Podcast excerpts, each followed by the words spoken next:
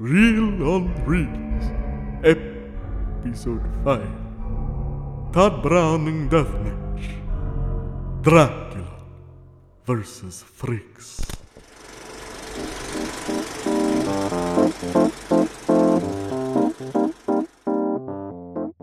Hello, friends, and welcome to another episode of Reel on Reels. I'm Jeremiah, And I'm Rob. and today we will be breaking from our long-standing, time-honored tradition of discussing only one film, and we will be having a debate, our first debate of the show so far. It's not a debate. It's a death match. or that, you know, it's pretty much the same thing. Uh, we'll be discuss- discussing two uh, Tod Browning classics. Tod Browning is the director, of course. Um, they are classics of the horror genre from 1931 1932, respectively. They are Dracula and Freaks. Yes.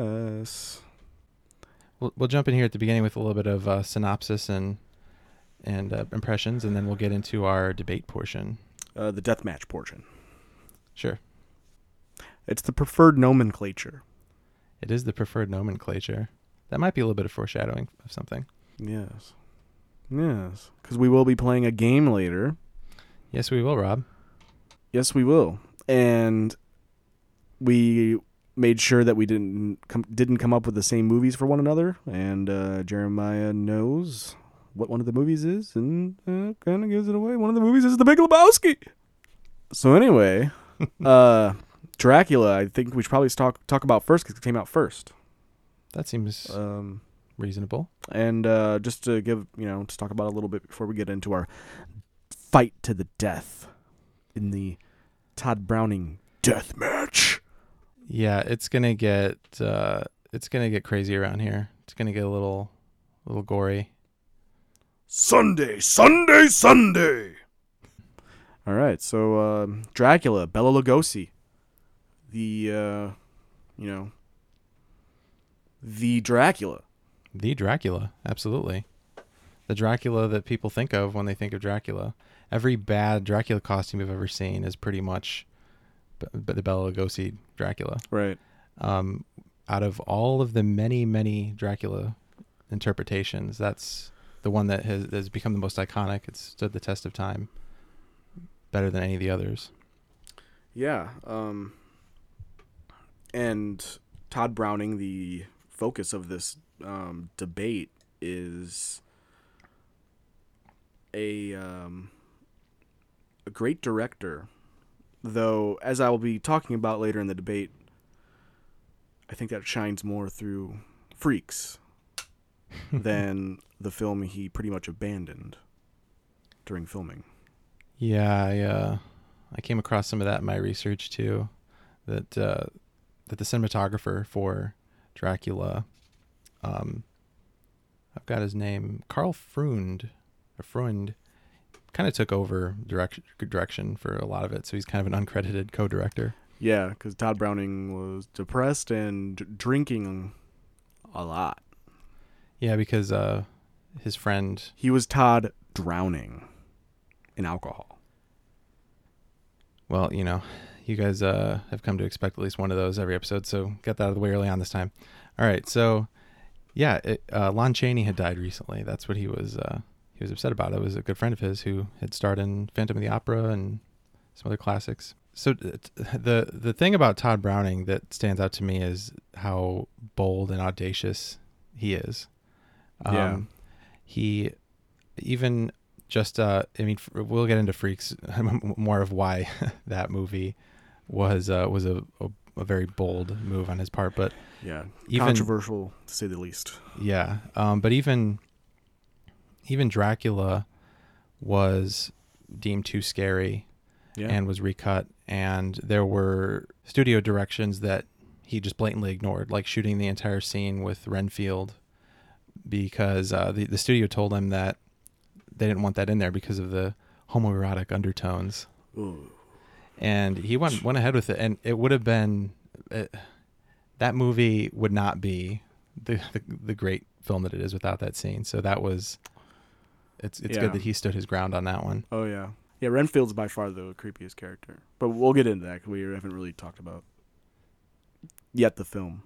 Yeah, yeah. We uh we want to get a little uh give you a little background on each of these and little plot synopses and get in some impressions and uh, kind of do that part of the the show uh quickly here and then we'll get into the juicy debate. So, yeah, so Dracula it doesn't require a whole lot of plot synopsis. Basically, you know, you all know Dr- Dracula the vampire uh based on the Bram Stoker novel of the same name. And he basically wants to move to London to prey on the uh I guess to, he wants the the women there or something. I'm not there's, not really much yeah, I mean, the first thing he does when he gets there is bite somebody, and you know, I don't. He turns her into another a vampire, I guess. yeah, it goes to like a And because in this in this movie, when he bites somebody, they turn into vampires. right Like that's this kind of vampire. right right that's this, you know. the classic vampire. Yeah. And so he he ships himself off to there's a lot of uh Nosferatu influence. So there's a similar a scene on a ship to the scene in that movie, but he uh he gets a a guy, this guy Renfield. Actually, the beginning of the movie starts out with Renfield. He's this guy who's a like a, a real estate uh, agent or something, Hmm. and he is um, traveling to Dracula's castle. And there's a scene at the beginning that is, I think, um, actually taken from the uh, the story, the Bram Stoker story, Dracula's Guest, which didn't. It was like a, a, a story that was going to be part of the novel itself, but for whatever reason, it didn't end up making it into Oh, the novel. okay. But it's, it, it's you can read the story Hmm. separately. Um, but it, it's about the. Um, I think it's supposed to take place in Transylvania, but Yes. the, the actors are speaking Hungarian.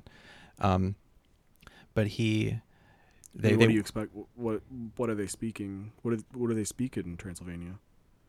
I don't know. I don't think they speak Transylvanian. Yeah, that makes sense. so they might be speaking. They could be speaking the correct language. yeah, that that's very possible. I didn't really look into the geography. Before you make a comment like that, look into the geography of it. Anyway, so one one of the uh, in their folk the folklore of the region, they have uh, Walpurgis Night, which is this like kind of Hall- All Hallows Eve type of thing, and they're warning him not to go to the castle at night, and um, he insists that Yeah. he has to meet somebody at midnight, and uh, that's very much the plot of the Dracula's Dead Yeah, Guest when he story. says it's Dracula, they're all like, "What? yeah. What? What? that's exactly the reaction. Don't you? Can't we just take you in the morning?" Yeah, and um, so so of course there's this great scene. Uh, the, the beginning of the movie. Let's just I might as well get into our, our comments here. Is so um, iconic. I mean, it's the um, Freund's um, cinematography is just it, it's massively influential from especially from this this first act of the movie. Yeah. It's very atmospheric. It's he's he Yeah. comes from the German expressionist school oh, okay. which was popping up around the time of um, the the Nazi party taking over, kind of that, and a bunch of filmmakers actually emigrated to the United States during that that time period, and Karl Freund was one of them, and so he Oh, brought that German expressionist style to Universal Studios, and Good. This cinematographer was no Nazi. right, Good for him. and yeah, so his this style, this this very gothic atmospheric style from the beginning of this film influenced a lot of Yeah. a lot of other horror films, and also film noir later on. Right. Um, yeah, the first time we see Dracula, he, him and his like, is it his family, or is his children of the night? no, no, they're his wives. Oh, his wife. Okay, yeah. They they're like slithering out of their coffins, um, because it's nighttime and yeah, it's a, it's a really creepy scene. yeah, the whole beginning of the movie, it, it's so creepy and does such a great job setting the tone for the rest of the film. Yeah. So, but Renfield is meeting Dracula because he is bringing him paperwork to sign for uh, a building that he's going to lease in in London. Right. It's like this old mansion, and um, he uh, he so he there's this great just creepy scene that really I think is kind of encoded into the DNA of horror at this point, like him just going up to the castle and just uh, you know the the creepy you know spider webs and you know the just the way he greets him on the stairs and it's all very iconic. Yeah. Um, but he goes up and and ha- he uh, has him sign these papers, and so that that kicks off the the plot. And he, um, of course, bites him, and he becomes because one of the vampire you know tropes is that you have a like a helper or somebody who like protects you that kind of thing. So he becomes that for him. Yeah, and, and Dwight Frye gives this great performance where he's just um, just really over the top and and off his rocker basically. He's Yeah. even in in an actual mental institution and he eats bugs and stuff. And it's it's Oh, yeah. awesome, Loves spiders. Loves them. right? And I, I would venture to say that Renfield is scarier than Dracula in this movie. Yeah, especially in the scene when they're looking down into the, the bowels of the ship and he's just laughing maniacally. Yeah, It's the uh, the ship th- that was found with a ghost, like the all the cr- crew's dead. Oh yeah, um, yeah, The ship to London that Renfield and Dracula were on. The whole ship arrives to London with the crew dead. right. Yeah, I forgot about that. That's a very creepy uh, Yeah, scene. Just the implication. The police go down. They look into the bowels of the ship, and Renfield's there, and he's just got this, you know, menacing look on his, you know, smile, and you know, like he's just about to t- take a bite out of every one of them. yeah, And I, I don't know. I mean, it was them that killed. Was it Renfield that killed, or was it Dracula that fed on? I mean, the trip I assume was long because of the Right. ship. So he's going mean, to London from. he just eventually killed everybody on the ship. Yeah, I I don't know. That's was- one of the creepy things to- about yeah, it is you don't exactly know how they Yeah. all died. So um, yeah, I, I kind of forgot about that. That that was a great scene. And so the rest of the movie is is um, Dracula trying you know preying on these um, young women that live in the or uh, that live next door to this house that he that he's leasing in London, and uh, it's a very creepy. There's a lot of creepy scenes where he's like lurking outside the mansion and and like luring them with his Jedi mind powers. Yeah, he's got like a hypnotic Jedi Dracula thing Right. going on. Yeah, Um, he just stare at somebody and will them to do anything, except for Van Helsing. right. Yeah, there's a great scene where he where Van Helsing and and Dracula are engaged in this battle of wills. And, Yeah, that was an amazing scene. yeah. Love it. Come here. Come to me. Yeah, because of course Van Helsing is this this brilliant professor, and he knows that he's a vampire. He figures out that he's a vampire, and he's trying to convince everybody- Immediately. Yeah, Yeah. it's like, the, what are you guys talking about? This guy's a vampire. yeah. And uh, so they try various things with like with like garlic or something to protect the Wolfsbane. Oh yeah, yeah, to protect this other professor's daughter who lives there in the manor or whatever. Yeah, because this Dracula, Bela Lugosi Dracula, can transform it not only to a, into a bat, but also a werewolf.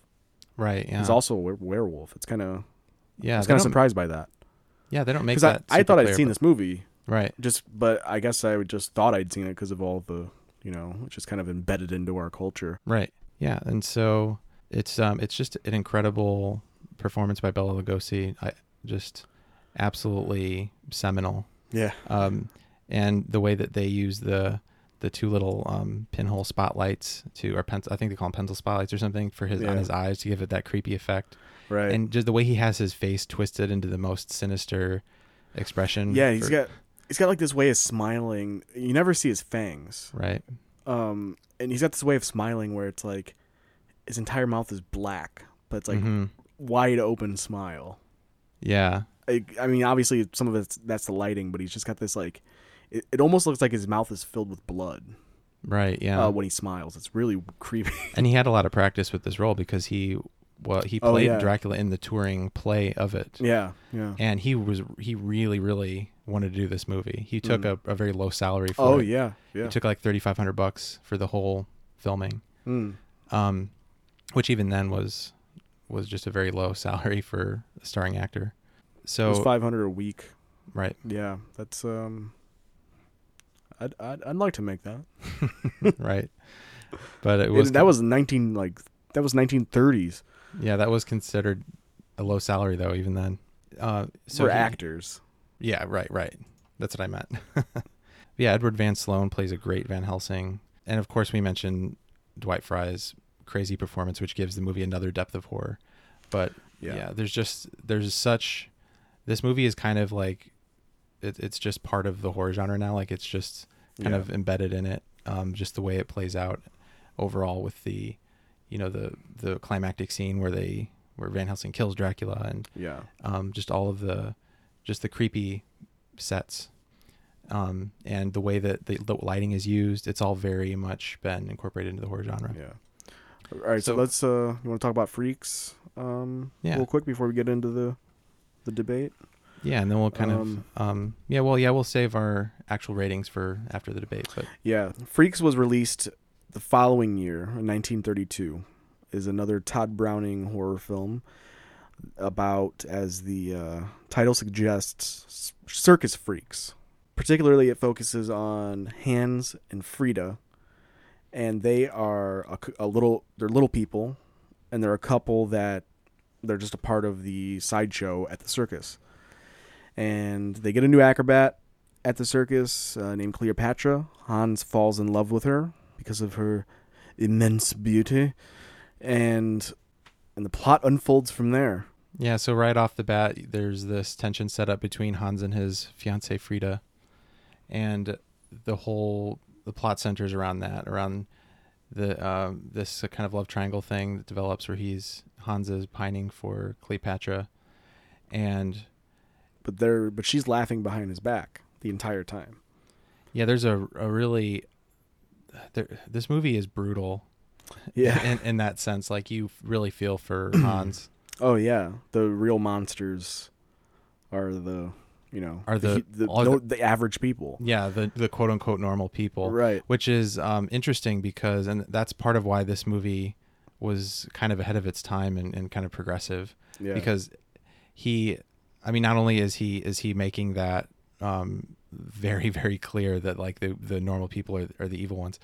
It's the actual story it was based on. Even he, he- Spurs. yeah, he, Spurs. yeah, he actually flips it because in the story, it's the little person who is the villain. Right. And so he, he even though he takes inspiration from that story, he just completely flips it around. Yeah, and the studio didn't really like that message Right. that the at, quote unquote normal people are the real freaks. Right. So they like cut out a bunch of dialogue that further kind of cemented that idea, Yeah, it's a it's a that theme. You know. it's a pretty short film. It's only a little over an hour. It was supposed to be longer. Yeah, it was actually it was originally released as 90 minutes, and then it got censored. This movie was very controversial at the time. It was it was very violent. It was banned in a lot of movie or in a lot of cities and states. Yeah, because you know this. Uh, what basically happens is the freaks um, find out that Cleopatra is trying to plans on poisoning Hans. Actually, she's actively doing it. It's like a slow poison or something Right. um, that she has to keep feeding him. She's like torturing him Right. because he's just sick. He's like in the free the freaks find out about this and decide that they want to kill not only Cleopatra but her boyfriend Hercules, the strong man at the uh, circus. Yeah, and um, the the scene, the the wedding scene or the wedding party or whatever scene. Is, oh yeah, because just we, we didn't even mention that classic. Hans and Cleopatra get married Right. because um, you know she's she oh he he's got a fortune. He's got a vast fortune. He's inheriting money. Yeah. Right. So she finds out about this and plans on killing him because she wants the money. Right. That's that's an important part of the story that I almost glossed over. We are saying she's a gold digger. Yeah, well, absolutely. But she's like a murderer too, Correct. which is Which I suppose is a little worse. Yeah, so at the the end scene, which in my opinion is one of the scariest scenes in horror, It's w- intense. when the freaks are in this like it's in the rain and the uh, they're riding stagecoach coaches to the next town um, for the circus and the stagecoach crashes in this like brutal you know thunderstorm and the freaks no offense meant by that term. Just th- That's- it's yeah. a term that's used. Yeah. So. the freaks they they're waiting under the the wagons and they It's it's such a uh, an unnerving scene where they're all just kind of slithering through the mud, and then Yeah. the, the one guy, like- uh, Prince Randian or whatever. His yeah name is, the, guy human with torso yeah the guy with no arms and no legs is just slithering through. Yeah. it's just ooh. It's, it's There's an amazing scene with that guy where he lights a cigarette. He's got he's got no Oh, yeah. arms, no legs. Yeah. He's just a torso and a head. And this guy lights a cigarette with a match with just his mouth and it's amazing. And apparently he rolled that cigarette correct. and that they cut that from the film. I would have loved to have seen that. I'm sure it took a while. That's probably why they cut it. Yeah, But that would have been that- incredible. It looked like it was really well rolled, so that's impressive. Yeah. Very impressive. But yeah, like th- th- this movie's kind of full of that. It's full of these freaks um doing their acts. Like their acts are very featured because Tod Browning was actually a clown and a contortionist when he was a young man. So he's kind of like familiar with all of the environment, the culture, and he's just it's a very kind of reverential depiction of sideshow acts right. despite it being a kind of brutal and pretty horrifying film. Right. And I might as well mention that American Horror Story did a whole season called Freaks, Right. which I, I saw recently, and I did not realize that it was so. I, influence doesn't isn't even the word. It's like they took every character from this movie, and like every character in that season of American Horror Story is inspired by a character from this oh, movie. Oh, really? It's yeah. They oh, I need to watch that. they then. take yeah that season it's like um the way paula described it was that it's like a one big fan fiction like it's this loving tribute That's awesome. yeah it's very much in the same spirit the ending is like almost exactly the same But I hope uh, a little more violent. Because uh, we didn't mention this the the reason why it was cut from 90 minutes to an hour is because the ending was way more violent. right and this this movie caused so much controversy. The studio head tried to stop it. You know, the second M in MGM, Louis B. Mayer, wow tried to stop the movie when they saw the cast on the set. right yeah they had they had most of the cast members eat in a separate tent Yeah, it, it- the irony of the how these people were treated on the set of yeah the movie yeah is beyond. I mean, you can just yeah, It's- you can figure it out yourself. But yeah it's an incredible film history um story really. Yeah, and but um tod was gonna say- browning's career never recovered unfortunately. Yeah. This was like Dracula and Freaks are both pre-code horror movies. Before Hollywood had kind of a standard of morals and ethics that couldn't be broken? abused or broken. I slowly morphed back into Dracula for some reason. yeah so why don't we get into the debate rob Um no, I think we should continue talking about the better movie of the two. Freaks. well Because we now- didn't, I don't know if we mentioned, I will be taking the side Right. of freaks. We'd predetermined this. And Jeremiah is going to be taking the side of Dracula. And fortunately, we both ended up, you know, that ended up actually being, we didn't have to defend something, which I think could have been interesting. I would have, would have been interest, interesting to defend something that I thought was, yeah we we both ended up defending the film that we actually prefer so yeah. So, um, yeah, Freaks is better. End of podcast. well this has been real on reels Um, yeah. So if you wanted to subscribe, okay. not really we, we we're gonna have the debate But it, it, I'm I'm right. no i'm right Um, no. So let me take my notes out.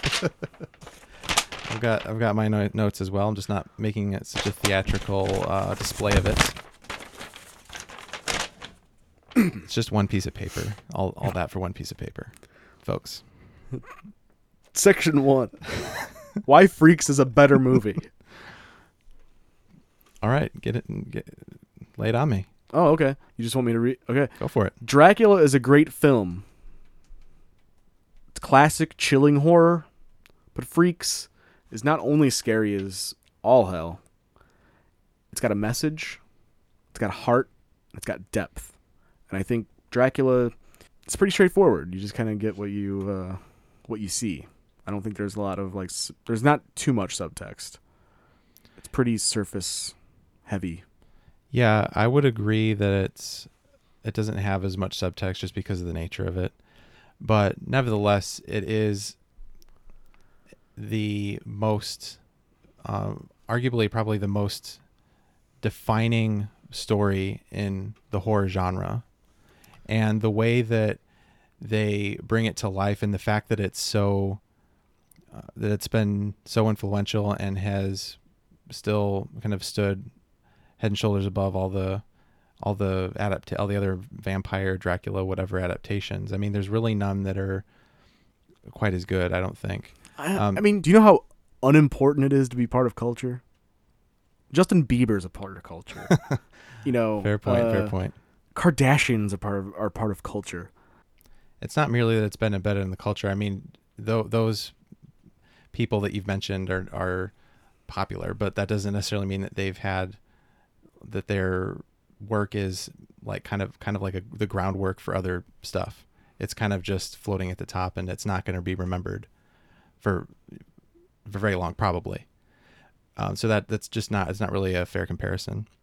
And like I said, um, I think um, I think the cinematography really stands out and is definitely better than that of Freaks. I didn't I, the way that that movie was shot doesn't really do much for me. I mean, it's it's it's pretty it's pretty straightforward.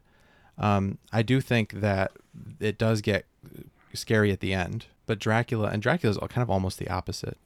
But it does maintain its horror film feel. Like it, it doesn't, you know, Freaks. I mean, it does get a little little uh, slow in the middle and becomes a little bit more of a drama. But I feel like Freaks, a lot of it is a drama, and then it just kind of turns into a horror movie.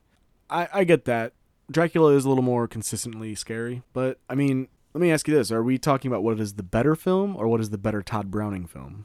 I mean, I don't have that much else to go on as far as Tod Browning's films, but No, I mean, just of the two. What are we debating here? Are we debating? I guess I initially said it was the better film, but are we debating it? Because if it's the better Tod Browning film, it's got to be Freaks. Because, like we mentioned earlier, he didn't direct a lot of Dracula. oh well, that that is a technicality that probably makes uh, puts me at a disadvantage from the get go. So I I feel like it should just be which one's better. Yeah, Um, but I like that you're at a disadvantage at the get go because it helps me. I don't like it very much. Hogwash. right but um yeah i do think i do think dracula is the more uh is the more enjoyable overall and um is the more the more it's the neater screenplay like it doesn't it doesn't uh have really any tangents it doesn't it maintains its tension and it has a it just has a composition to it an overall feel to it that that is satisfying whereas freaks is a little disjointed But I mean, it's not Dracula. It's not a better film because it's it's not really a story. I mean, it kind of is, but it's mostly just a collection of scenes of Bela Lugosi drunk, going from room to room. Van Helsing happens to be there, and him just biting people randomly. It's there's it's there's not much of a story going on in Dracula. Yeah, I mean, there's a lot more character depth to Freaks. I'll give you that. Yeah, and I I don't know, I just you have no idea just how baffled I am how you could be so wrong. I am baffling sometimes, and my rightness. So I think, I think Dracula. I do think that a couple of the performances stand out in ways that no, no one in particular in Freaks stood out for me. Um, Really? I, I do like the fact that that the freaks and freaks are presented in a very matter of fact way. well, yeah, I mean we didn't really go over what kind of freaks there are. right. There's all kinds of freaks. There's your your pinheads, and I'm just using freak terms, people. There's your pinheads. You had the bearded lady, the classic bearded lady, The half boy with no legs. right? The half boy with no legs. Um, the human torso, as we mentioned.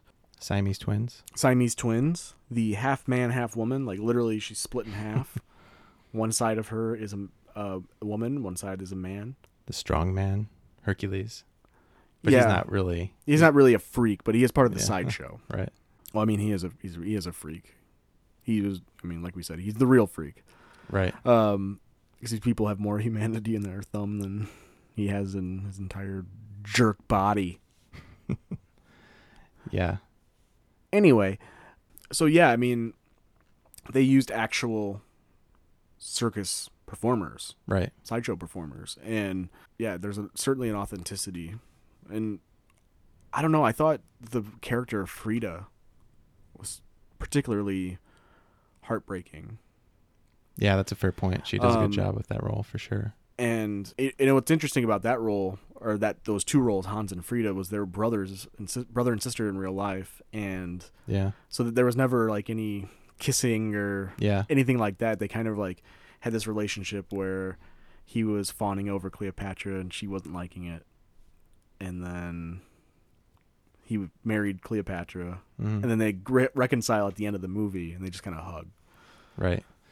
Yeah, the the the romantic and sexual tension in this movie could be cut with a knife. Like it's really it's it's very palpable throughout most of it. mm, really Yeah, cuz there's it's not just that like that aspect of it where he's like pining for Cleopatra, but there's also the the clown and Venus. They have their relationship oh yeah they're- yeah well. they're that's right. They're- yeah they're always like it's like it's like the olympics um where where they live uh, during the olympics. It's like just full of sex. Circus is just full of sex. Did you know that? During the olympics like the uh where all the athletes live and stuff during it it's just, it's just like it's rampant sex I did not know that. yeah at least that's what i've heard i'm no athlete by any means Yeah, I wouldn't know anything about that either. The athlete part. Anyway, so Dracula's a better movie, so let's move on to our game.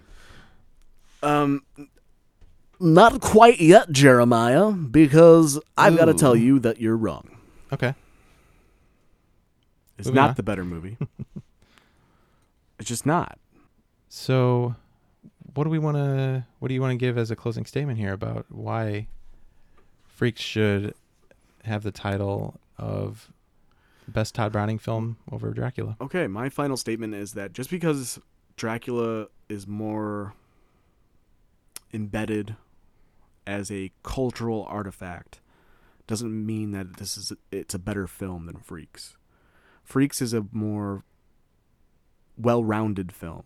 Even though it got cut because of dumb censorship in the 30s, it still maintains a I don't know, it still maintains its message, it still maintains its theme. There's a good story. Um, it's a good revenge movie. It's you know, Oh yeah, I didn't even think about it that way. It is a good revenge movie. it, it's yeah, it's just it's a phenomenal flick. And if you think Dracula's better, you're just dead wrong. That I'm sure that was not a intended pun in any in any fashion. Actually, it wasn't, but works out. It does work out. So It all works out in the end. So I will just say that um, you make a compelling case, um, but I think Dracula as a film edges it out just a little bit. I mean, Freaks, don't get me wrong, plenty of street cred there. Like Tod Browning was a straight boss, um, but Dracula is a more overall uh, consummate film that that feels like I said, it feels coherent and the the way the screenplay plays out is very neat and it wraps things up nicely and it is very much um, the perfect horror film, at least for the era.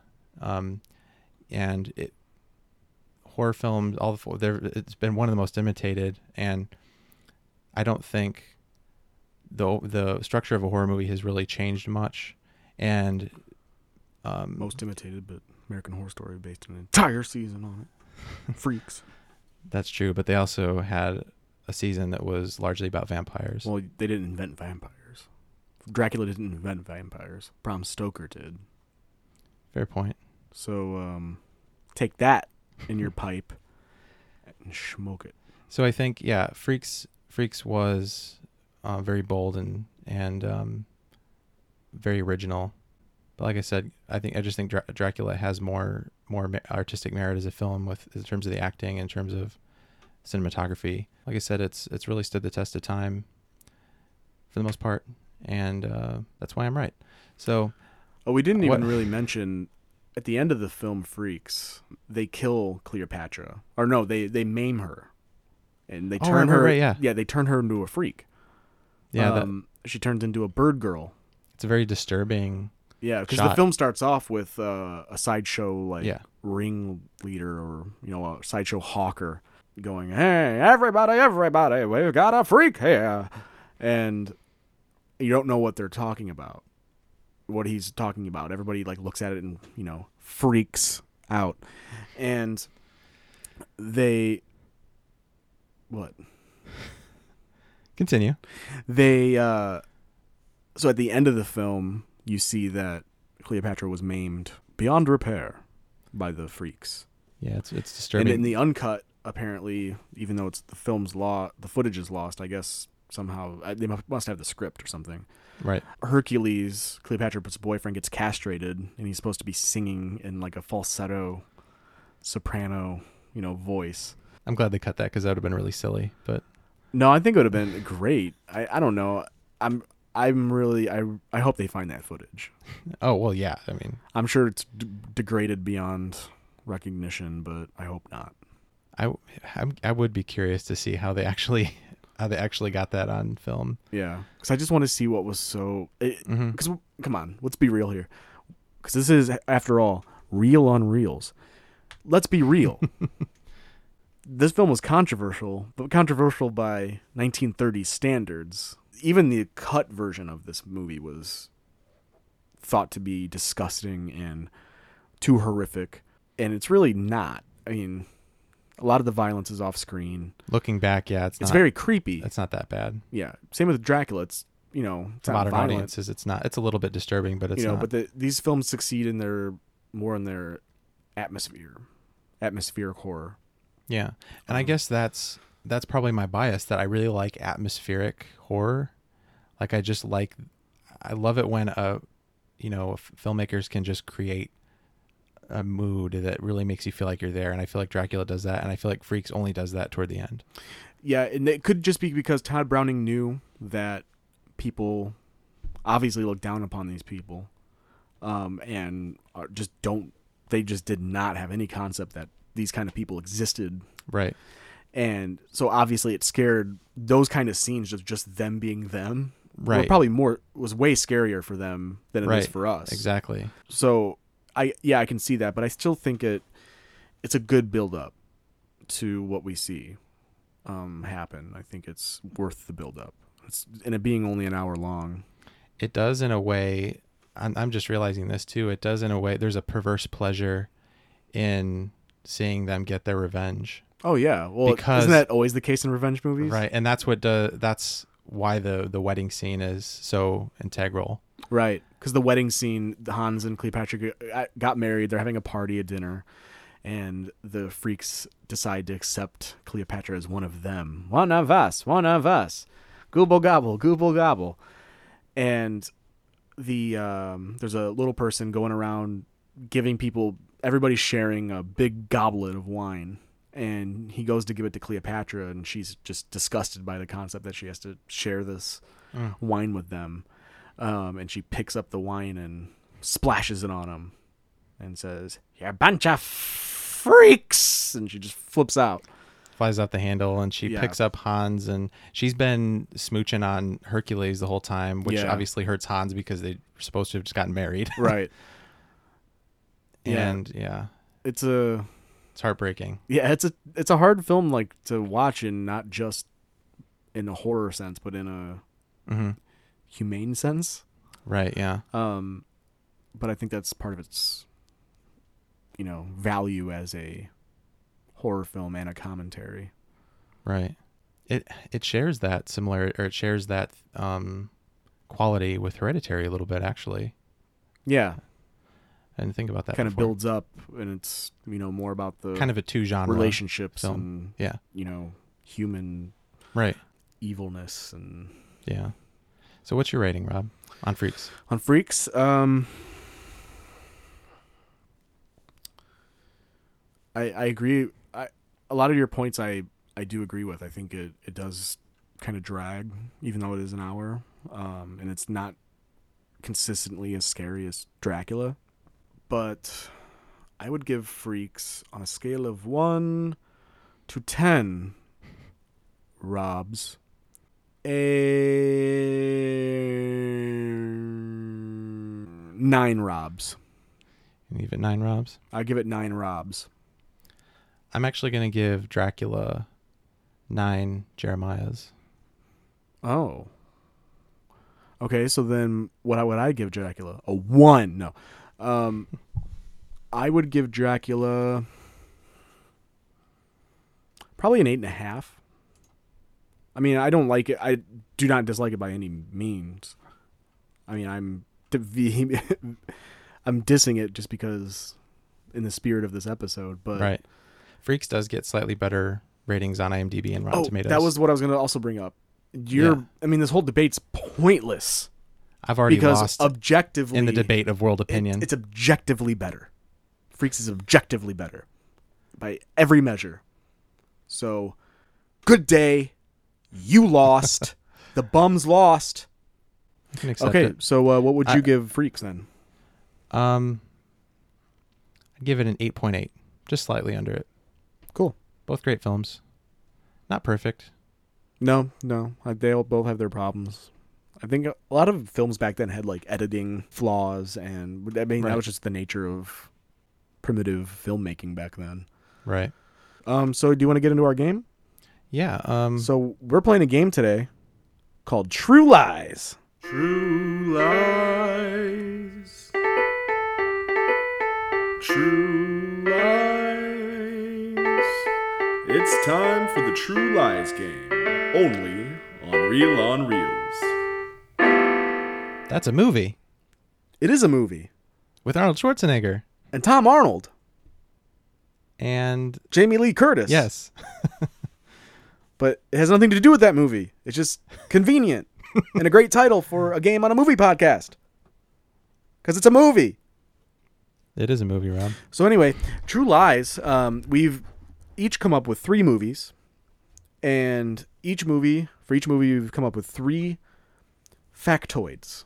One of which is a lietoid, and we have to tr- pick How long which did it take one. you to come up with that one? I just came up with it right on the spot. Wow, I'm impressed. You're working with a genius, Ooh. and we have to figure out which one is the lie. And uh, if we do that, we get a poon. And Jeremiah, do you have the Reel on Reels official game ledger? I do have the official Reel on Reels game ledger. So, um, Jeremiah, please remind the audience what the current standing, the point standing is in the official Reel on Reels game ledger. And you, again, as always, you can follow the official Reel on Reels game ledger at uh, Reel on Reels Ledge. Still not a thing. and um, you can also he if you know him you can call him Heath because that's his name. Um, he's Heath Ledger. Um, I'm gonna make that joke every time we play a game. I hope that's not true. It's I'll just edit those. you're gonna be out. very disappointed.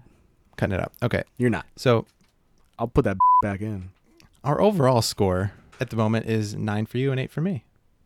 All right, cool. I'm in the lead and um, no collusion. Let's commence the game.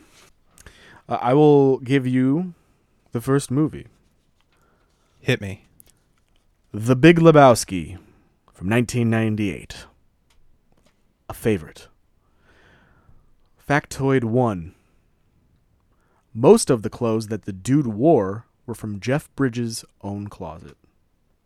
All right. Factoid 2. The word dude is used more times than the F word. Factoid 3. The dude is never seen bowling in the film. Oh, hmm.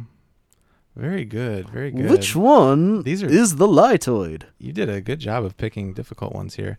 Um, I know the first one is true.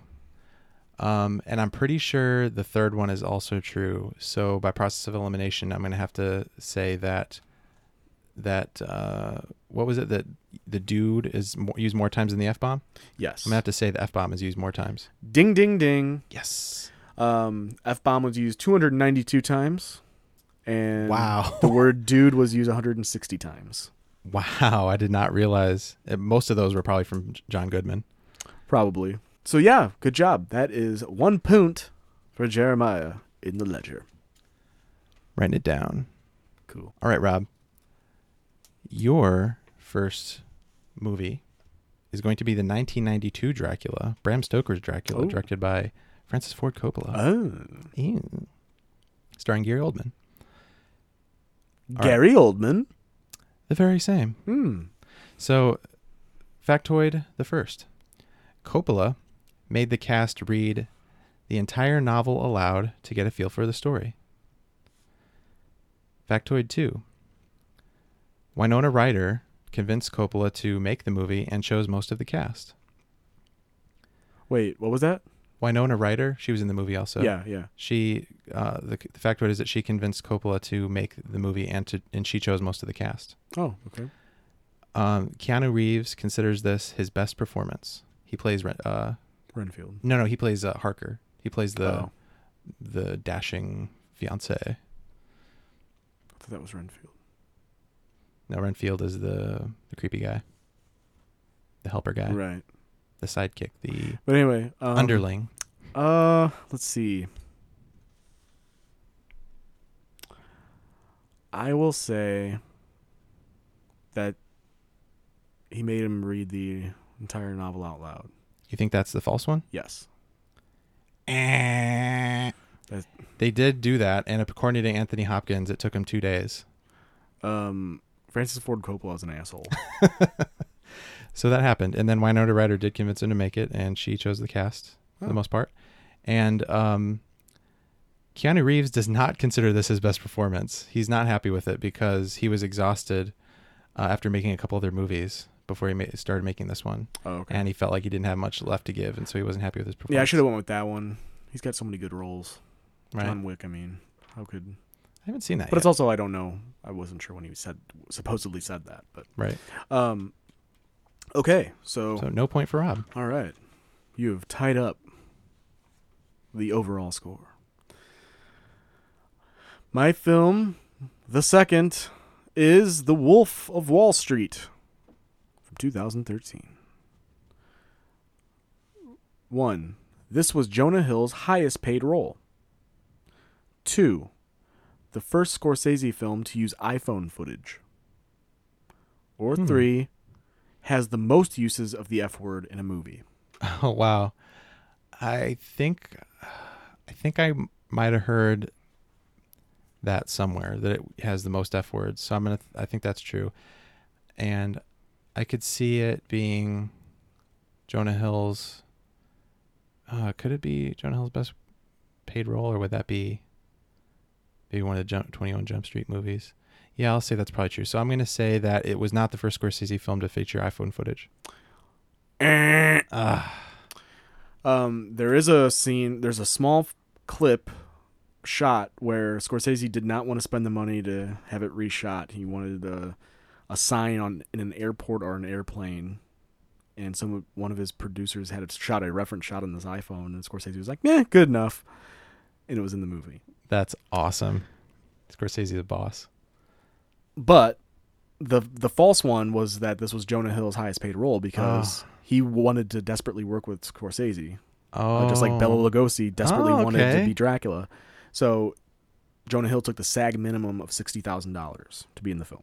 Wow. Wow, wow, interesting. Man, it's crazy how you find these weird connections between movies. Okay. So, I do not get a point there, but I am ahead in this game. 1 to nothing. 1 to nothing. uh so my next m- film for you, Rob, is Eternal Sunshine of the Spotless Mind. Ooh, one of my favorites. One of my favorites. Mm, Mm. mm. Mm. Definitely a top fiver for me. Is it a Yeah. top fiver for you? Probably not top five, but it's definitely probably top ten. All right. But I've never written out the list, so Definitely a good one to, to get into one of these days. yeah, Got to give it the proper treatment, though. yeah. So, anyway, Eternal Sunshine of the Spotless Mind. So, the first one Jim Carrey and Kate Winslet dislike each other in real life and had difficulty developing on screen chemistry in their happier scenes. Hmm. Kate Winslet, uh, number two, Kate Winslet never dyed her hair for the movie and only wore wigs. Number three, Nicolas Cage was considered for the role of Joel Barish, which is Jim Carrey's role. Hmm. These are good ones. Uh, Rob didn't know what he was signing himself up for when he came up with this game. I smashed it out of the park. shut up. um, I will say that Kate Winslet and Jim Carrey dislike each other is the false. Ding, ding, ding, ding, ding, ding. Oh, I did such a. I smashed it out of the park. I purposely made that one a longer sentence because I thought you would kind of gloss over it because you'd Yeah. be like, oh, that's probably true. Um, but no, actually, I would um, assumed I would have heard that before. Right. So that's why I went with that nice, good thinking. Yeah, so actually, that's very much the contrary. They uh, they developed a close bond during the um, pre-shoot. Uh, what do they call it? The rehearsals, uh, s- Hmm. the rehearsal screenings or one. whatever. Right. And a lot of the dialogue between them in the movie was taken from actual conversations that they had. Oh, okay. like about their past relationships and stuff. Hmm. So, um, yeah, very much not. Uh, they very much don't like dislike each other. um, that was uh, Ziggy, Jeremiah's cat, bursting through the door. yeah, he He uh, desperately wanted back in he to the studio. he does not like shut doors. He loves this expansive library where we keep thousands of cin- books on cinema, and of course, our official but that should be obvious from how well researched and well informed the show is. 168 pound ledger. Oh, did you weigh it? Wow. Yeah, that was. The, I mean, we keep adding to it, so we keep getting that bookmaker friend of ours to expand the binding and add pages, and We aim to please here at we're gonna need three people to lift that thing pretty soon. But anyway, so it's time time for my uh, to give you the third movie for me. Hit me with it. All right. The third film is the 1999 Stanley Kubrick film Eyes Wide Shut. Ooh. Fact 1. After reviewing footage, Kubrick was dissatisfied with the sound of an actor tapping on a window. Instead of re recording the sound with a stand in, Kubrick flew the actor back out to London to tap on the window again. That definitely seems like something Stanley Kubrick would do. 2. Kubrick posthumously received his only Academy Award for directing at the 72nd Annual Award Ceremony. Hmm. And 3. The film was shot entirely in London because of Kubrick's fear of travel. The shoot lasted so long that Tom Cruise and Nicole Kidman's children had English accents when they were finally done shooting. Wow. This is a tough one. Um I just find it hard to believe Kubrick didn't get an Oscar during his lifetime, so I'm going to say that's the false one. That is the false one, but not for reasons you think, because he, the man never won Oh, an Academy Award for directing. Ever. Ever. Wow. A crime against humanity I- if there ever was one. I stumbled into the right answer on that one. Right. Uh, so ding ding ding. I can't believe that. Yeah, that's uh one of my main gripes with the Academy Awards. That and they chose Forrest Gump over Pulp Fiction. Oh man, it sucks that it had to go up against Forrest Gump because like I love Nothing- Forrest Gump, but yeah, on. nothing's going to beat that. It was Pulp just Fiction. it pulled way too many heartstrings for way too many people. It's Oscar bait. Oh yeah, absolutely. So, topic for another time, I suppose. Yes. Oscar bait episode. Dishing on the bait. All right, Rob, we're going to get into the last one here. Okay. Back to the Future. Ooh, literally, probably, it's my second favorite film Oh wow, I didn't know outside that. of Ghostbusters. I didn't know it was that. Oh, oh Ghostbusters is the only the only, the I higher one. I knew you liked both those movies. I did not know they were number one and two. Wow. Okay. Um. Yeah. Great movies. So, Back to the Future. So Robert Zemeckis. This is the first factoid. Robert Zemeckis and Bob Gale, the screenwriter, own the rights to Back to the Future franchise and are uh, planning a reboot. And what? Are planning a reboot. Okay. Factoid 2. Ronald Reagan quoted the movie in his 1986 State of the Union address. Factoid 3. Johnny Depp aud- auditioned for the role of Marty McFly. Um, I know the answer to this one because Zemeckis and Gale said they would never reboot this movie. Ah, man, I'd, if I had known this is was your false. number two favorite movie of all time, I would not have picked it for this game. Wow. Okay. Bold strategy, Cotton. If you didn't know it as well as you did, I probably would have got you on that one. Um, yeah. So uh, ding, ding, ding. Good stuff. So- so, it's two and two? Yeah, and ended up being two and two. Wow. So I'm uh, still ahead. It's eleven to ten. Me in the overall Reel on Reels game score. which is highly relevant for some reason. Yep, it'll come. it'll it'll come into relevance at some point. Yes, it will, Rob. Yep. All right, so um, So our, our Tod Browning death match yeah, and I won. is. so I, uh, I think I should get another point for winning, right? No, that's not really how the points work. But I won the death match, so But it's not a game. oh, so you're admitting that I won. Thank you. Um, I did. that's all it- I wanted. I'm giving it to you only because they're so stinking close, and because um, there is the objective measure of I mean, that's not having higher ratings. not objective. It's not objective at all. It's more objective than the two of us, uh, you know, going at it yeah, but I mean, because there's such a, such a larger sample size. those are those people on the internet. I don't know what they're talking about. So We are the sole authority on film. Oh yeah, good point. Siskel and Ebert were Hacks. posers, hacks. no, they were great, They were. But hacks. we are the end all be all of podcasting, not just movie podcasting, podcasting. Joe Rogan, Eat Don't your even- heart out. don't even bother. Because I'm here and I'm here to stay. And Jeremiah is here and he's here to stay. So if you want to if you want to subscribe, do so. We're at Twitter at Reel on Reels. We're on Facebook.com slash Reel on Reels. I'm not sure where all this anger is coming from. Anchor.fm slash Reel on Reels. Reel on Reels official at gmail.com. Goodbye. See you next week.